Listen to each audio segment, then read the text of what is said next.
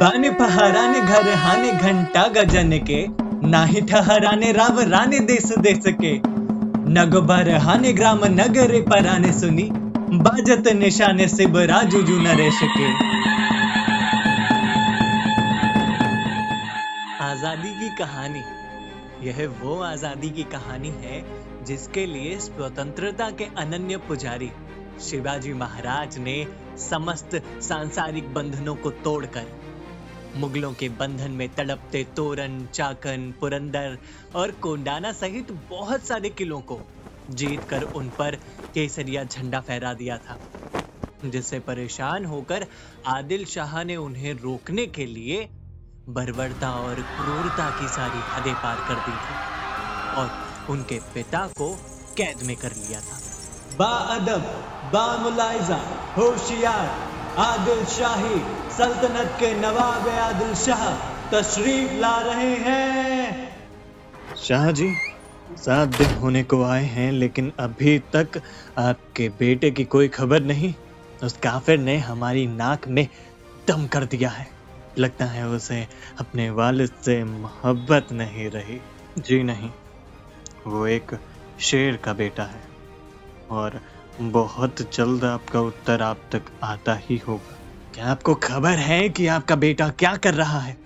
वो हमारी जागीर पर कब्जा करके केसरिया झंडा फहरा रहा है और ये नाकाबिले बर्दाश्त है।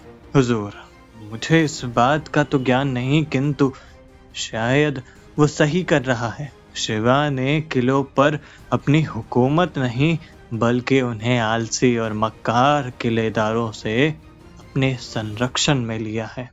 खामोश अब एक और शब्द नहीं। ये सजा माफ़ी के लायक नहीं है, शाहजी। अपने बेटे को पत्र लिखो और उसे यहाँ बुलाओ, वरना अंजाम बहुत भयानक होगा। शिवाजी को पत्रों के माध्यम से ये बता दिया गया था कि आदिल शाह ने उनके पिता को कैद कर लिया है। और अगर वह उन्हें ज़िंदा देखना चाहते हैं तो सात दिनों के अंदर बीजापुर दरबार में पेश हो जाए। शिवाजी ने इस पत्र का कोई भी उत्तर आदिल शाह को नहीं दिया, और ना ही वह दरबार में पेश हुए। अपनी नाफरमानी को देख आदिल शाह बहुत ज़्यादा क्रोधित हो उठा।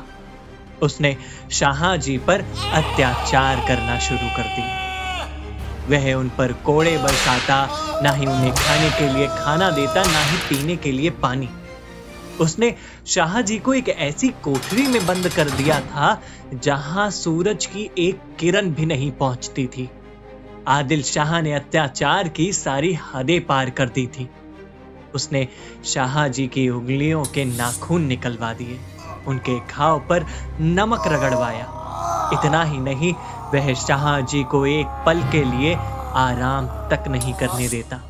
आदिल शाह जो भी जुल्म करता उसकी जानकारी वह शिवाजी तक पहुँचा देता। जिससे आग बबूला हुए शिवाजी और भी ज़्यादा किले जीतते चले जाते वैसे आप लोग सोच रहे होंगे कि शिवाजी के पिता आदिल शाह की इतनी सारी जिल्लतें सह रहे हैं और शिवाजी को कोई फ़र्क नहीं पड़ता। उनको छुड़ाने की वजह है वह किले जीतते चले जा रहे हैं। आखिर क्या सोच रहे थे शिवाजी? दरअसल बात ऐसी थी कि शिवाजी के पिता खुद यही चाहते थे। वह चाहते थे कि उनका पुत्र कभी भी इन नीच मुगलों के सामने ना झुके। शाहजी शिवाजी को पत्रों के माध्यम से पूरा सहयोग देते थे। वह पत्रों में गुप्त बातें छिपाकर उन्हें भेजा करते थे। वह चाहते थे कि उनका पुत्र जल्द से जल्द इन मुगलों की जड़ों को हिला दे। और उन्हें उखाड़ कर देश के बाहर फेंक दे। बहरहाल, शिवाजी की इन हरकतों से आदिल शाह समझ गया था कि शिवाजी उसके हाथ नहीं आएँगे। तब उसने एक और आदेश दिया। आदेश था कि शाहजी को एक ऐसी कोठरी में डाल दिया जाए जहाँ हवा आने के लिए सिर्फ़ एक छोटा सा छेद हो। यह सब सुनकर शाहजी ने एक अंतिम पत्र शिवाजी को लिखा, जिसमें उन्होंने साफ़ लिखा था कि वह और कई दिनों तक जीवित नहीं रहेंगे। इस पत्र को पढ़ने के बाद शिवाजी ने अपने पिता को छुड़वाने के लिए शाहजहां की मदद ली। शाहजहां उस समय मुगल काल का बादशाह था, जिसका शासन लगभग पूरे भारतवर्ष में चलता था। और वह भारत पर एक छत्र अपना राज्य स्थापित करना चाहता था। आदिल शाही, कुतुब शाही, निज़ाम शाही जैसी सल्तनत शाहजहां से खौफ खाती थी। उनके सामने शिवाजी ने एक पत्र के माध्यम से प्रस्ताव रखा कि यदि वह आदिल शाह से उनके पिता को छुड़वाने में मदद करेंगे तो भविष्य में होने वाले अनेक युद्धों में वह उनकी मदद करेंगे। यहाँ तक कि आदिल शाह से जीते हुए सारे किले भी उन्हें सौंप देंगे। शाहजहां जी ने शिवाजी की बात मान ली और उनके पिता को मुक्त करवा दिया। वैसे शाहजहां जी आदिल शाह की हरकतों से भी गुस्से में था और उसे एक मौका चाहिए था आदिल शाह को नीचा दिखाने का। और शिवाजी के बदौलत उन्हें यह मौका मिल गया। अपने पिताजी को आदिल शाह से छुड़वाने के बाद शिवाजी ने कई वर्षों तक आदिल शाह पर कोई युद्ध नहीं किया। उन वर्षों के भीतर शिवाजी ने अपनी सेना को मज़बूत किया और देशमुखों को अपने साथ जोड़ा, ताकि वक्त आने पर उन्होंने जो खोया है, वो उससे ज़्यादा इन मुगलों से वापस ले सकें। तभी दिल्ली सल्तनत का बादशाह बन बैठा औरंगज़ेब दक्षिण में अपने राज्य को बढ़ाना चाहता था जिसके कारण उसने दक्कन में आदिल शाही निज़ाम शाही और कुतुब शाही सल्तनत पर हमला कर दिया और हमला करके उनकी सल्तनत पर अपना कब्जा। शिवाजी भोसले ने उन वर्षों के भीतर एक विशाल सेना तैयार कर ली। राजा शिव छत्रपती महाराजांचा इस सेना को उन्होंने दो अलग अलग गुटों में बांटा। सेना में घुड़सवार दल और थल सेना मौजूद थी। घुड़सवार दल की सेना का कमान नेताजी पालकर के हाथों में थी और थल सेना का नेतृत्व येशाजी कंक के पास। उस समय शिवाजी के साम्राज्य के अंतर्गत 40 किले आते थे। शिवाजी को एक तलाश थी एक ऐसे मौके की कि जब वह आदिल शाह की सल्तनत पर कूच कर सके। कई सालों के कठोर तप के बाद शिवाजी ने फिर मौका पाकर आदिल शाह की सल्तनत पर कूच कर दी और उनके किलों को अपने अधिकार में लेना शुरू कर दिया। किलों को वापस लेने के लिए कई बार शिवाजी और उनकी सेना को औरंगज़ेब के सैनिकों से भी युद्ध लड़ना पड़ता था। जिससे औरंगज़ेब द्वारा दक्कन को अपने मुगलिया साम्राज्य में शामिल करने में काफ़ी तकलीफ़ आ रही थी, जिसके कारण शिवाजी दिल्ली दरबार में एक कांटे की तरह चुभने लगे थे और औरंगज़ेब इस फिरात में था कि किस तरह से इस कांटे को अपने रास्ते से हटा दिया जाए। शिवाजी अपने साम्राज्य को दक्षिण में और अधिक स्थापित करने के लिए सबसे पहले उन्होंने जावली के किले को अपने अधिकार में लिया। इससे आदिल शाह और उनकी बड़ी बेगम को अपनी सल्तनत खतरे में आती नज़र आने लगी, जिससे उन्होंने तुरंत सन सोलह में अफजल खान को दस हज़ार सैनिकों के साथ शिवाजी राजे पर आक्रमण करने के लिए भेज दिया। अफजल, हम सांप पालना जानते हैं तो उसका फन भी कुचलना आता है हमें। तुम अभी दक्कन के लिए निकलो। और मौका पाकर खत्म कर दो उस शिवा को। हम्म, माफ़ करें हुजूर। अरे शिवा की गुस्ताखियाँ बढ़ती जा रही हैं। हुजूर आपका हुक्म खुदा का फरमान। हमें उस शिवा की मौत की खबर चाहिए अफसल बिल्कुल ऐसा ही होगा जैसा आप चाहते हैं। लेकिन उससे पहले मुझे एक ज़रूरी काम खत्म करने की इजाज़त चाहिए। बिल्कुल। अफजल खान एक ऐसा खूनी और क्रूर दरिंदा था जिसका पता हमें उसके इस वाक्या से हो जाता है। अफजल खान को युद्ध में जाने से पहले एक ज्योतिष ने बताया था कि वह इस युद्ध से वापस नहीं आ पाएगा। यह युद्ध उसका अंतिम युद्ध होगा। इसीलिए अफजल खान ने युद्ध में जाने से पहले अपनी तिरसठ बीवियों को मार दिया और उन्हें कब्र में दफना दिया। क्योंकि वह नहीं चाहता था कि उसकी बीवियाँ कहीं उसके मरने के बाद दूसरी शादी ना कर लें। अफजल खान का ये कत्लेआम उसकी क्रूरता की सारी हदें पार कर रहा था। इन सब के बाद अफजल खान ने प्रतापगढ़ किले की तरफ़ कूच की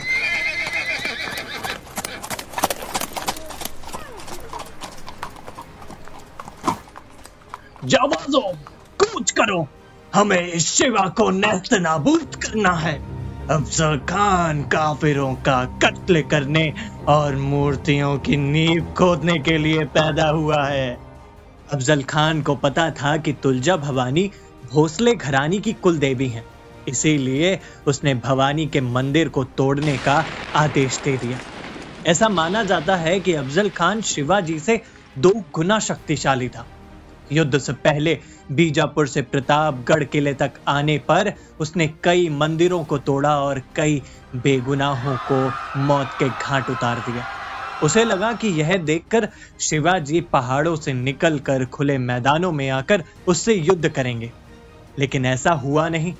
यह देख अफजल खान ने प्रतापगढ़ किले को चारों तरफ़ से घेर लिया, जिससे ना ही कोई किले के बाहर जा सकता था और ना ही कोई अंदर। शिवाजी के रसद सामग्री की चीज़ें भी खत्म होने लगी। शिवाजी जानते थे कि अफजल खान पहाड़ों पर युद्ध नहीं करेगा, और अगर वह नीचे मैदानों में गए तो अफजल खान की सेना से हार जाएँगे। क्योंकि अफजल खान की सेना हज़ारों लाखों में थी, तभी चालाक शिवाजी ने एक झूठी खबर फैलानी शुरू कर दी कि वह अफजल खान से डरते हैं। उसकी सेना बहुत ज़्यादा है, इसीलिए वह युद्ध ना करके संधि करना चाहते हैं। शिवाजी जहाँ अफजल खान और उसकी सेना को भ्रमित करने की कोशिश कर रहे थे, वहीं दूसरी तरफ़ उन्होंने अफजल खान को सबक सिखाने के लिए एक चक्र व्यूह की रचना भी शुरू कर दी थी। अफजल खान शिवाजी के भ्रम में आ तो गया। लेकिन उसने फिर भी शिवाजी के जीजा बजाजी निम्बाड़कर को अपनी कैद में कर लिया और उसकी सूचना कृष्णा जी भास्कर से शिवाजी के पास पहुँचा दी। कृष्णा जी अफजल खान का पत्र शिवाजी के पास लेकर पहुँचते हैं और उन्हें पढ़कर सुनाते हैं। जिससे क्रोधित होकर तानाजी भास्कर पर चिल्लाए। मूर्ख भास्कर! तुझे शर्म नहीं आती यहाँ पर शिवाजी के सामने उस नीच का संदेशा सुनाने में? अफजल खान की नाफरमानी की सजा मौत भी होती है शिवाजी। भास्कर! रुक जाओ तानाजी। सुनो भास्कर जाकर कहो कि मैं अफजल खान से मिलूँगा। राजे आप उस नीच के सामने? मैं आदिल शाही की ताकत को समझता हूँ तानाजी। इसलिए मैं चाहता हूँ कि हम अफजल खान से सुलह कर लें और आज तक कमाई हुई सारी दौलत सारी सेना और सारे किले उन्हें सौंप दें। नहीं राजे ये नहीं हो सकता। समय की स्थिति को समझो ताना जी। हमारी भलाई इसी में है कि हमें बीजापुर दरबार में हाजिरी लगानी होगी। और कृष्णा जी अफजल खान से मिलने का स्थान जावली में प्रतापगढ़ के पास रखें। राजे ध्यान रहे कि मुलाकात के समय दोनों के साथ केवल दो दो सहयोगी रहेंगे। बीस सहयोगी मुलाकात के स्थान से पचास कदम की दूरी पर और मुलाकात दिन के दूसरे पहर में होगी। दोनों तरफ़ मुलाकातों के लिए तैयारियाँ शुरू हो गई। वैसे तो शिवाजी पहले से ही सारी तैयारियाँ कर चुके थे। शत्रु जो भी रणनीति बनाता, शिवाजी हमेशा उससे दो कदम आगे रहते। बहरहाल, अफजल खान जानता था कि शिवाजी जबान के पक्के हैं। उन्होंने जो कहा है, वह वही करेंगे। इसीलिए निश्चिंत होकर अफजल खान शिवाजी के आने का इंतज़ार करने लगा। बताए गए वक्त पर शिवाजी अफजल खान के खेमे में पहुँच गए। पाँच फुट छह इंच लंबाई के शिवाजी के सामने अफजल खान छह फुट से भी ज़्यादा लंबा था। शिवाजी ने अफजल खान के बारे में जो सुना था, अफजल खान का चेहरा, उसकी मक्कारी और धोखेबाजी की कहानियाँ चीख चीख कर कह रहा था। अफजल खान के खेमे में पहुँचते ही शिवाजी का इस्तकबाल अफजल खान ने बड़े उम्दा तरीके से किया और शिवाजी को आलिंगन देने के लिए अपनी तरफ़ आमंत्रित किया। जिसे शिवाजी ने स्वीकार कर लिया। अफजल खान के नापाक इरादों से शिवाजी बिल्कुल अनजान थे। वे उसकी तरफ़ बढ़े और दोनों ने एक दूसरे को गले से लगा लिया। अफजल खान ने शिवाजी को इस तरह से गले लगाया, शायद जैसे वह इसी मौके की तलाश में था और उसे यह मौका अब मिला था। उसने तुरंत ही शिवाजी को अपनी भुजाओं में जकड़ लिया। और शिवाजी की गर्दन को दबाने लगा। क्रूर अफजल की पकड़ इतनी ज़्यादा मज़बूत थी कि शिवाजी को हिलने नहीं दे रही थी। अपने से बड़े और ताकतवर इंसान के सामने शिवाजी बेबस नज़र आ रहे थे। अफजल खान की बढ़ती गिरफ्त से शिवाजी निकल नहीं पा रहे थे। शिवा, इस मौके की तलाश में मैं कब से था? नवाब के सामने पेश करके उनसे खूब सारा इनाम लूँगा। तू मुझे धोखा नहीं दे सकता अफजल। ए, आज तो एक झटके में तेरा काम तमाम हो जाएगा शिवा। एक और काफिर मेरे हाथों से मारा जाएगा। ये क्या मेरा बार खाली कैसे गया? अफजल खान ने शिवाजी पर खंजर से वार किया। लेकिन शिवाजी ने पहले से ही लोहे का अंग रखा, पहन रखा था, जिससे खंजर आर पार नहीं हुआ। यह देखकर अफजल खान सख्ते में आ गया और शिवाजी को एक मौका मिल गया। उन्होंने अफजल खान के पेट में बाघ नक से वार किया।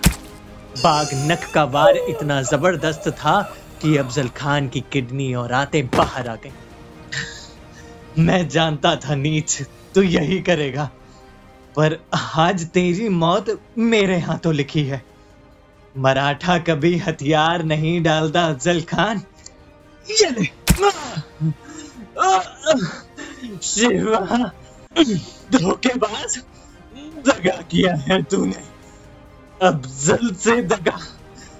सैयद बंदा मोर्चा संभालो अफजल खान की चीख पुकार सुनकर दोनों पक्षों के दो दो सैनिक जो खेमे के बाहर थे, वह अंदर आ गए। सैयद बंडा ने अफजल खान की तरफ़ से शिवाजी पर वार करने की कोशिश की, जिससे शिवाजी को बचाते हुए जीवा आगे आए और उन्होंने कहा, ये सैयद बंडा मेरा शिकार है, राजे। टूट पड़ो मराठो और एक एक करके मार डालो इन सबको। पहाड़ों में छिपे मराठा सैनिक शिवाजी के एक इशारे पर छावनी की ओर दौड़ पड़े। अफजल खान के तीन हज़ार सैनिक मारे गए और लगभग इतने ही सैनिक पकड़े गए। इस घमासान युद्ध में शिवाजी को नब्बे हाथी, आठ हज़ार घोड़े, बारह सौ ऊँट, तीन हज़ार बैल, अस्सी तोपें और भारी मात्रा में गोला बारूद प्राप्त हुआ, जिन्हें लेकर शिवाजी महाराज चल पड़े स्वराज की अगली मंजिल की ओर। अब आगे जाकर कौन सी एक नई चुनौती शिवाजी की राह पर आने वाली थी? क्या होने वाला था आगे शिवाजी के साथ?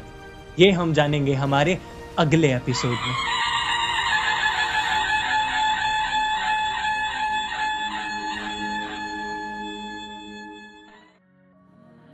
यदि आपको हमारी यह कहानियाँ पसंद आई हो तो डाउनलोड करना ना भूलें ओम टीवी ऐप, जो कि आईओएस और प्ले स्टोर पर भी उपलब्ध है।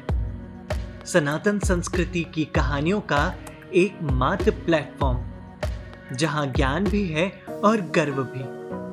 आप हमें फेसबुक और इंस्टाग्राम पर भी फॉलो कर सकते हैं। जय हिंद।